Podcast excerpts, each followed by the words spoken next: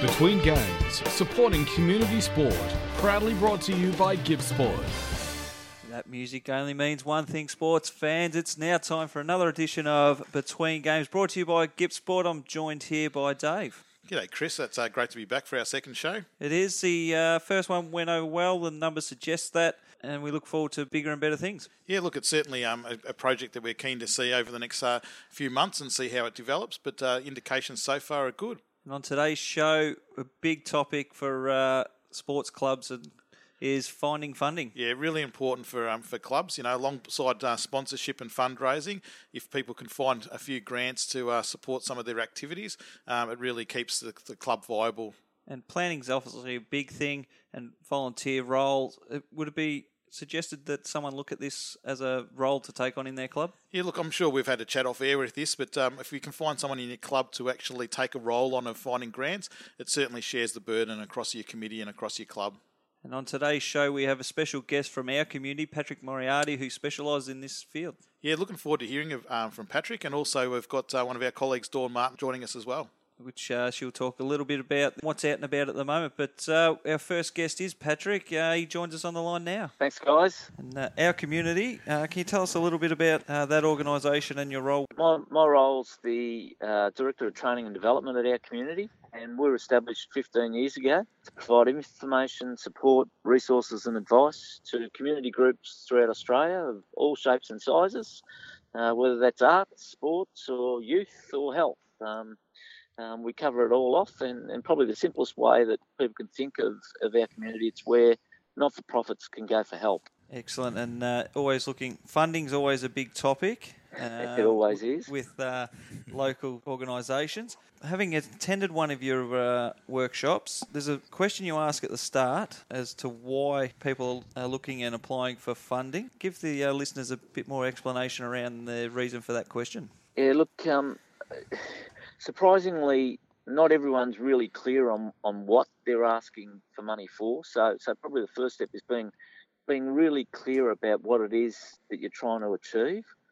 Um, and in effect, that's a solution to a problem. And where people are looking to provide funding, so whether that's for membership, whether it's a sponsorship, whether it's for a donation, or whether it's for a grant, the people providing the money are actually interested not in what you're actually going to do with it, but why you actually need it. And, the critical question you need to answer in that context is, you know, why do I need it supported with a bit of evidence? And it's not as simple as saying, you know, um, we need a sporting uh, new sporting facility or renovate our, our old sporting facility because it's in a state of disrepair or it looks crappy. You need to think of the members you've got, the community benefit that you provide, the amount of time that that facility is going to be used. And in the context of a simple example, I use I had a guy say that we need a disability playground in the western suburbs of Melbourne. And I said, well, why do you need it? And his response was, because we haven't got one. Now, that's not going to get you too far with too many people. But if we said, you know, there are 4,732 children aged between zero and eight who currently don't have access to a playground that meets their physical or mental um, capacity, that starts to weave the story. Um, and the evidence can be supported by a lot of things, including testimonials, um, pictures, videos. You've got a lot of ways that you can actually start to tell the story about why you actually need it. And I think um, the, one of the points here is we often see from our point of view, there's either clubs that don't apply for anything, or there's clubs that yep. apply for everything. Um, yep. You know, and I think that's you know uh, how important is I guess planning and knowing what you want to apply for and, and having that in advance rather than just applying for you know every bit of applications or funding that comes along. Yeah, look, um, I think it's pretty critical. Um, you know, probably ninety percent of us are, are, volunteers in a sporting capacity, uh, so we're time poor anyway. Um, and as soon as we see one of these grants announced, we start to think, oh yeah, that'd be really handy to do whatever. Um, but then the time frame to respond to them in, in many cases is relatively short. So we then go away and start to think, oh well, geez, you know, I've got to get three quotes to get that. Uh, I've got to do this. You know, I've got to really pull that budget together. Uh, you know, it's a lot of work. I've Got to go get all that, you know, rigmarole that they want. And by the time you start to look at it, you think, well, geez, you know, maybe I'll do it next time. And, and next time might never come, and that might be the opportunity you've got, you know, potentially in an election year or something like that, that that's never going to occur again. Um, so without planning through that, that simple steps of what do we need, why do we need it, how much is the total project worth, and then looking at identifying steps and stages involved in that whole project and the time frame. If you haven't got that sitting there in effect as your wish list, you're going to struggle to get it in in the time. Yeah, and do you have a list of do's and don'ts for, for um, volunteers and for clubs? Probably, probably the first one, if, if we're talking specifically about grants, is to make sure they read the guidelines. Um, you know, probably my horror story is I was trying to build a little bit of succession plan into the cricket club, and you know, I, I kept saying to the guys, look, the first thing you got to do is read the guidelines. You know, I said explicitly it'll say what's eligible, what's ineligible, who's eligible, who's ineligible. Every guideline will give you that. Um, and eventually the guy sort of, yeah, no worries, I'll, I'll, I'll pull this together. Now, this was for a, uh, a cricket, cricket Vic grant for a um, minor facility development. And, what they'd actually submitted in the, the, application to me as the draft was for a coaching um, gig. And I thought, well, this would be really weird if Cricket Vic were actually going to fund coaching in something called a facility grant. So, first thing I did, go and read the bloody guidelines. And of course, quite explicitly, it says coaching is not provided in a facility grant. I went back to them and, you know, like I said, guys, look, really, you've wasted your time. Think of those things first. You know, read the guidelines, see what's eligible, what's ineligible, who's eligible, who's ineligible. So that's a very basic starting point. And from our work with grant makers, on average, between 20 and 30% of every grant that lands on grant makers' desks is ineligible for the grant. So people are wasting a hell of a lot of time and energy filling out all those forms when they shouldn't have even been doing it. And the real tip for us out of that is try as much as you can to contact the grant maker before you submit a grant. And on, on percentages with that, not too many would actually do that? No. Um, again, from, from the stuff that we've talked with, with grant makers about, um, less than 10% of, of people will make contact with the grant maker. In a lot of cases, they're fearful that, you know, we don't want to waste these people's time, when in reality, they're saving your time and they're also saving their own time. So that's part of the reason that they ask people to, to write or to contact them beforehand.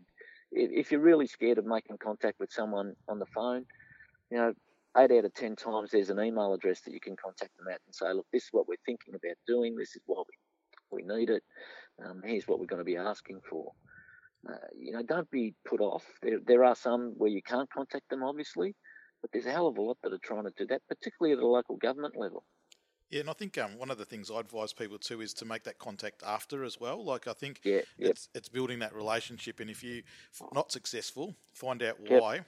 And um, you know hopefully when it comes around, and a lot of these grants come around every year, you can then yep. reapply and you know a little bit more detail about it. You've also can build up a relationship with the the grant maker as well, um, and hopefully that puts you in a bit of stead next time round. Yeah, look, um, you know, that little 10% that I talked about, if you've mapped out your plan before you make the contact, it's easier to respond to them. So if you think through, if I was going to ask for money, what, what should I be able to answer on that phone when I make that call? And, and you imagine that person on the other end of the phone would be asking me, what do you want the money for? You know, where are you from? Who are you? Um, why do you need that? How much is the total project worth? And for what you're asking from us, what fits with us? And who else have you asked funding from to try and get all of the other bit? And when do you need it? And if you can respond to all of those questions, 95% of the 10% can't. Hmm. And that relationship building then starts to establish credibility you prove that you you know you're not a mug and you're just trying to get money out of anything, and you've really thought through the whole process. So it means you're serious about it. So, so for me, that's that's a really simple way of starting that relationship. And as you said, if you're not successful that time, you don't know whether you're 101st in line out of 100, um, and try again. But to make that phone call at the end again and try and find out, and, and don't blame them. How can we improve? What did we do wrong? Um, would you consider an application from us in the future for the same thing, or we're we better off identifying some of the other steps and stages that we've got? You know, as you said, it's relationship building, and eventually that relationship will pay off for you. Besides the um, the funding opportunities that come around year after year, and the ones that the clubs mainly go for, yep. where do you see some of the other opportunities that outside the box that um, clubs should look at? The one thing that I think sport, um, and it's not just sport, but uh, a lot of community organisations ignore completely, is that whole issue of bequests if you think of the connections that sport makes in local communities, and, some of them are long term relationships, and, people actually get a hell of a lot of health and well-being benefits out of belonging to sporting organisations. Yet a lot of sporting organisations don't like that whole topic of death. But if we look at every major charity and every private school in Australia, and where they get a substantial amount of their funding from, it's from people leaving money in their wills to those charities or schools. Now, if I lived in a small rural community and was a member of the local footy or cricket club for 20 or 30 years, and you know I was asked um, to consider leaving a small amount of my will to the club I can tie that to what I want done with the club. So I could fund, you know, maybe a couple of disadvantaged kids memberships every year for five years, or I could, you know, you know my favourite one was two thousand dollars had to be drunk over the bar in two hours. Um, so it was a celebration of the guy's life in the same context. So there's ways and means that you can do that. I think clubs could explore a hell of a lot better. And as you said, it's it's, it's you know it gives people someone a, a bit of a legacy as um, an involvement lifelong with the club as well. If you know, um, you know, I know some uh, areas that have got some big funding that way as well, and you know they might have an area of the club named after them or something like that as well, which um, provides that legacy that people like as well. Yeah, look, and you know whether it's the golf club and the the tees, you know the at Moriarty Tee or whatever it might be, if if they've funded five grand to the clubs, and you know that might be simple recognition. But a lot of people, it's not about leaving the whole farm to the club and, and not taking care of family or anything like that. It can just be a small component that, that you know people might consider leaving in their will. How important is communication with current members, ex-members, and all your other partners that you about projects and uh, opportunities? Yeah, look, um, you know, you've seen my presentation, and probably for sport and schools in the same context. Um, one, one of the things we don't do well is is keep contact with our past um, members, friends, supporters, sponsors. Um, the real success for professional fundraisers is their lists, and if we haven't got a list and we haven't got a contact, it, it makes it hard to, to continue that sense of belonging with anyone that has belonged with us. Um, so, you know, the potential for, for grandparents to be connected when we've got a junior sporting club. Um, you know, the parents, people might leave the community. You know, younger people go off to study in, in Melbourne and Sydney or wherever. Um, if we continue that connection, there's more of a sense of belonging and it builds up not just the capability for us to fundraise, but that's also an important attribute when we're talking about sponsorship and reach. So, so keeping those lists current, uh, keeping them updated, and continuing to communicate. You know, we're not talking a, a huge amount, maybe two or three times a year. Um, it just keeps people connected, and I think all of the research from the AFL, um, in terms of the sense of belonging, is that connectedness and communication, and that's how a lot of the AFL clubs have been able to drive their substantial increases in membership. It's about creating that sense of belonging, keeping in contact with people, and informing them of the benefits of that, that connection. Fantastic. Thanks for your time, um, Patrick. It's been great to have a listen and insight into what you do. Um, we certainly know of your grants newsletter as well. Is there other ways yep. that um, you know you can help help clubs? I guess we can look out for some of your workshops, etc. But yep. just give us a bit of a plug for um, our communities. Yeah, well, look, the easiest way is there's we've got a fairly substantial website. It's www.ourcommunity.com.au. Um, there's a heap of free materials up there. Um, I mentioned initially that, that we've been going for 15 years. Um, the easiest way to think of us is we're not government funded. So, so just like a lot of sporting clubs, we, we survive on a, a number of streams of funding, and, and, one of it is that grants newsletter. But it's not specifically for grants; it's all the other sources of fundraising as well. Um, and but if you get the Easy Grants newsletter, it'll give you access to about ten billion dollars of funding through grants every year. So um, it's, it's a really great source. But there's a lot of free materials there on the website um, on any of the topics that, that any sporting club will be involved with. Thanks, Patrick. We've uh, run out of time. We really appreciate your time coming on the show, and we look forward to chatting to you some other time. That's all. Cheers. And talking what funding opportunities are around for sports clubs, we're joined by GippSport Program Coordinator for Wellington, Dawn Martin. Welcome to Between Games, Dawn. Thanks, Chris. So tell us, Dawn, uh, f- funding opportunities for sports clubs. They're always out there looking for opportunities opportunities. Uh, what are some of the things out and about that they can apply for currently? Yeah, there's a few about now, including a new Victorian government one. The first thing I wanted to say is it's really important for clubs to do a bit of planning around what they might want grants for. So if that's sitting down at a committee meeting once a year and going through with all their associated clubs, juniors, uh, females, seniors, and sitting down and saying, okay, we need new change rooms for the women, we need some padding for the goalposts for the netballers. Uh, we need new soccer balls for the juniors. And then when when grants come up, they're in a better position to say, okay, this is our priority.